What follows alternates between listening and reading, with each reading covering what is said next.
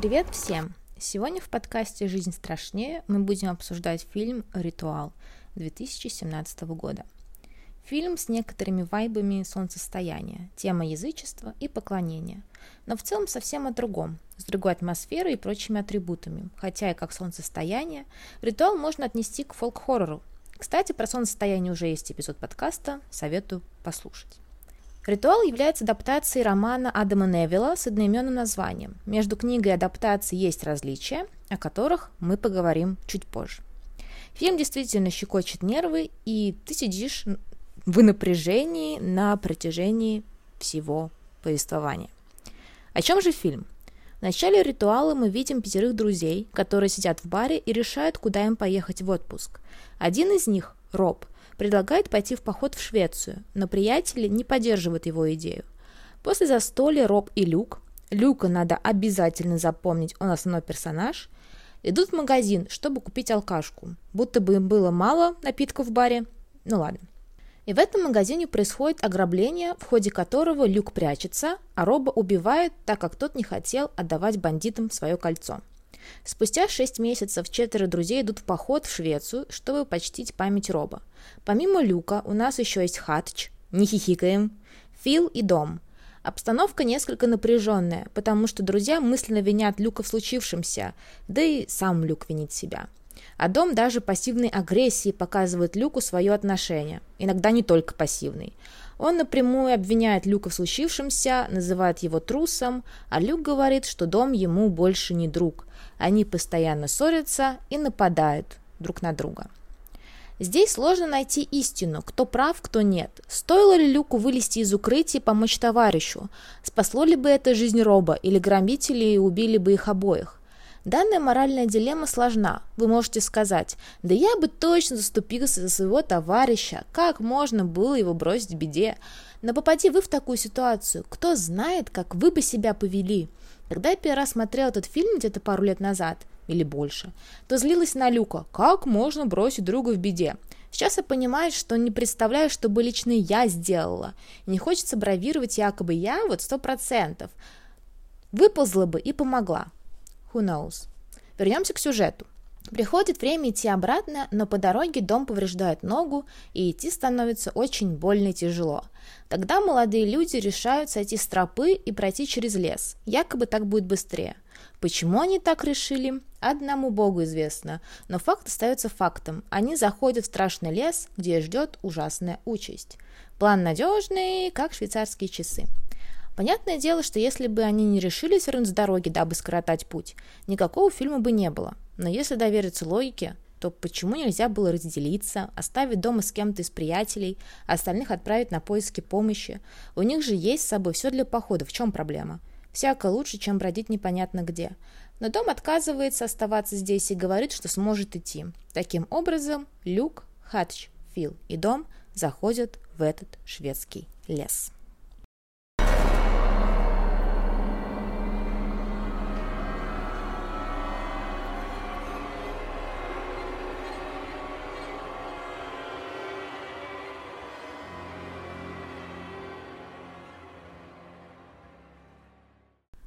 Чуть ли не на самом входе в лес туристы видят выпотрошенного лося, который висит на дереве.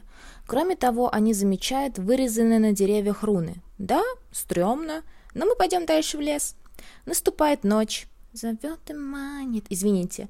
Нужно где-то укрыться, поэтому мы остановимся в непонятной хижине в лесу. Троп из всех тропов. Слушайте выпуск подкаста про хижину в лесу на любой удобной для вас платформе. Хижина криповая, хотя бы потому, что на верхнем этаже они находят странную статую из веток, без головы и с рогами вместо рук. Люку кажется, что он слышит что-то в лесу. И не зря. Ему снятся кошмары. Он видит магазин, где произошло ограбление. Затем Люк приходит в себя в лесу и обнаруживает на груди раны в форме рун. Эта руна означает «собственность». Но парни не знают об этом. А у нас есть интернет, поэтому удалось загуглить и найти значение. Хатчу и Дому тоже снятся кошмары. С Филом вообще происходит нечто странное. Друзья обнаружат его голова, молящегося статую наверху. Когда они покидают хижину, то видят поваленные деревья и руны, выцарапанные на них. Итак, мы познакомились с завязкой и событиями, которые задают тон остальному повествованию. Теперь перейдем к ключевым и самым пугающим сценам. По мере рассказа помните, что атмосфера в фильме нагнетается постоянно, и саспенс преследует нас на протяжении всего фильма. Следующей ночью парни ночуют в палатке, но Хатч исчезает. Слышны только его крики в лесу. Днем три оставшихся товарища находят тело Хатча, выпотрошенное и висящее на дереве, как тело лося в начале леса. Криповая и жуткая сцена. Мы понимаем, что в лесу творится нечто ужасное, и все герои в опасности. Хатча, конечно, очень жалко. Единственный приятный персонаж в фильме. Но что поделать? Он становится первой жертвой и не последней.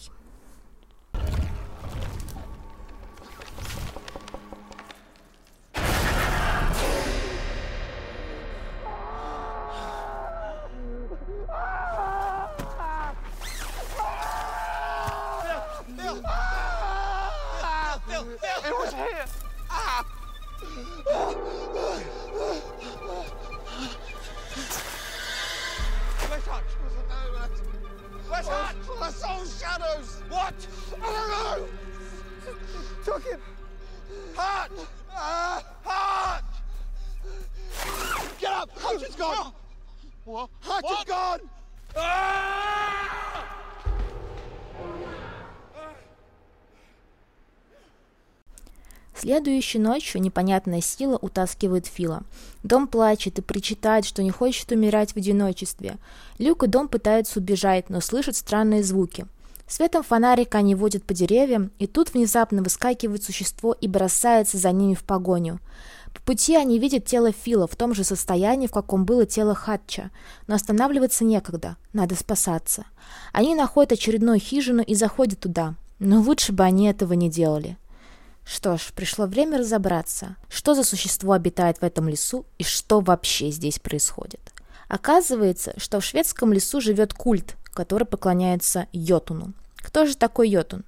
Образ взят из скандинавской мифологии. Это потомок Локи. Локи вы знаете по фильму «Марвел», пусть персонаж из комиксов и отличается от мифологического бога коварства и хитрости. Он противостоит и асам, богам, и людям. В мифологии йотуны представляют из себя гигантов с невероятной силой и являются одними из самых древних существ во всех мирах. В фильме «Ритуал» голова йотуна – это тело человека. Само существо похоже на гигантского лося с человеческими руками. В фильме йотун заставляет людей поклоняться ему, приносить ему жертвы, в обмен на это он дарует им долгую жизнь и отсутствие боли. Но долгая жизнь превращается в кошмар, потому что старение никто не отменял.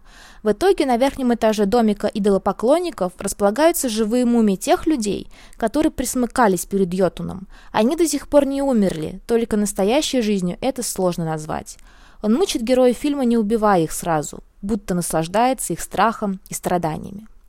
На теле идолопоклонников Люк видит ту же отметину, что и на своем теле. Как мы помним, эта руна означает «собственность». Дом погибает от лап йотуна, как и его друзья на дереве. А Люк, оказывается, был избран йотуном, чтобы мужчина преклонялся перед ним и вступил в культ. Почему йотун выбрал Люка? Думаю, из-за необъятного чувства вины, которое грызло молодого человека. Наверное, йотун посчитал Люка идеальным кандидатом лесового культа, потому что тот мог бы быть покорным, благодаря эмоциям, жившим в нем. Коли струсил один раз, согласится всю жизнь присмыкаться. Но Люк превозмогает свой страх и боль, которые переполняли его, и отказывается поклоняться йотуну, который несколько раз пытается заставить Люка сделать это. Люк поджигает хижину культа, бьет йотуна топором по голове и чудом выбирается из леса. Сюда йотун не может попасть, его сила существует только в пределах вот этого самого леса. Люк спасается, но я думаю, он получает еще одну психологическую травму, не представляя, как можно после такого жить. В отличие от солнцестояния, в этом противостоянии между цивилизацией и, так скажем, язычеством побеждает первое. Люк не остается в культе, он сбегает и возвращается в цивилизацию. Хотя мы все-таки не видим, как он добирается до нее, но предполагаю, что у него это получилось.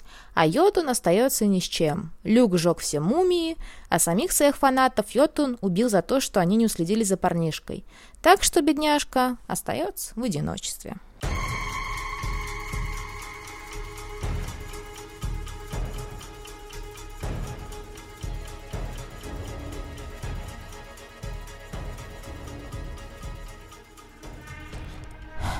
Дэвид Брукнер, режиссер, в одном из интервью сказал следующее. «Я думаю, что то, как злобная сила в лесу действует, проникая в головы этих парней, вынося их страхи на поверхность, дало нам возможность увидеть отражение того, кем они были в прошлом мире, или, может быть, ошибки, которые они сделали, являются в лесу». Режиссер говорил, что надеется на стирание границ между реальным и сюрреалистичным. Это будто бы кошмарный сон, который приснился вам после чего-то травмирующего. Хотела бы также немного сравнить книгу и фильм. Опять же, говорю лично свое мнение, которое с вашим может не совпадать. Между романом и адаптацией есть одно базовое и важное отличие. В фильме акцент сделан на компанию друзей, как они блуждают по лесу, ругаются, боятся, умирают. Йотуна во всей красе и оккультистов мы видим в самом конце фильма буквально несколько минут. В книге же все наоборот. Фанатикам существа отводится достаточно большой кусок повествования, где раскрывается история людей, решивших приехать в этот шведский лес и поклоняться Йотуну. В книге это не совсем Йотун, но на данном этапе я буду называть существо так, для всех нас будет проще. Само существо и его действия в развязке расписаны подробно. Как оно преследует Люка, которому удалось найти какой-то грузовик и уехать на нем. Сцена дико напряженная, описана она в книге лучше, чем тот вариант, который мы видим в киноадаптации. Что касается членов культа. В фильме есть примерно десяток человек, которые живут в хижине и воспевают Йотуна. В книге их всего 3, плюс старуха, которая живет там уже фиг знает сколько. Ребята, 2 парня и девушка, члены металл-группы, которые приехали сюда ради поклонения божеству. Старухе приходится мириться с их пребыванием здесь. В отличие от фильма, Люка тоже собираются принести в жертву, но старуха спасает его. Однако... Она делает это не из благих побуждений. Детишки сильно достали ее, и она пользуется Люком, чтобы тот этих ребят убил, что парень и делает. Затем старуха поет на шведском языке, призывая Йотуна. В книге, кстати говоря, финал более удручающий и пессимистичный. Если в конце фильма у меня осталось чувство, что Люк сможет найти дорогу к цивилизации и спастись, то книга оставляет горький след безысходности и скорой гибели Люка. Кроме того, в книге напряжение между друзьями нарастает намного сильнее, чем в адаптации. Парни понимают, что их ничего не связывает, они ссорятся с Люком, потому что тот единственный, кто так и не нашел свое место в жизни. Думает из-за того, что остальных не так все гладко с семьей и работой, а Люк просто прожигает жизнь, особо не парясь. Ощущение, что они перебивают друг друга быстрее, чем до них доберется существо. Поэтому наблюдать за их тщетными попытками найти выход из леса становится еще волнительнее. И это несмотря на то, что в романе нет никакого ограбления и персонажа по имени Роб вообще не существует. Вот так-то. Кстати, в романе существо женского пола. Это древняя мать леса. То есть получается, что повествование идет о 4 друзьях-мужчинах, а женские персонажи появляются только в конце книги. Девушка из культа, старуха и непосредственно мать леса. И со всеми из них Люк борется. Дико приятно. В скобочках нет. Особенно на фоне предыдущих выпусков подкаста, где говорилось о сильных центральных женских персонажах и о фильммейкерах, которые хотели показать, что женщины способны на все. В целом, я действительно могу посоветовать книгу к прочтению, если вам понравился или понравится фильм. Его первоисточник заслуживает вашего внимания.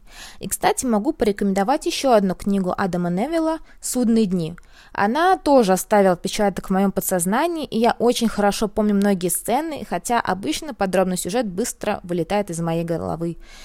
Но «Судные дни» — это вещь.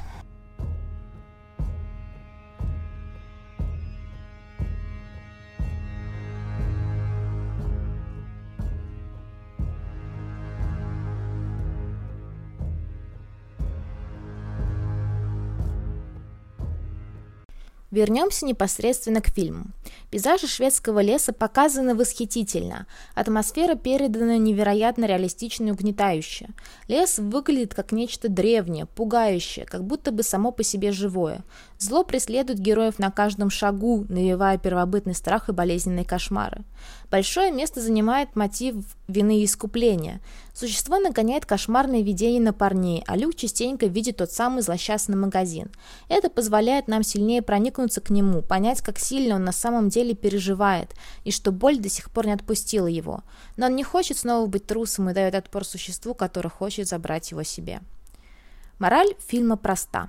Не сходите с дороги. Но в Швеции вы сейчас точно не забудетесь, потому что вас туда просто не пустят.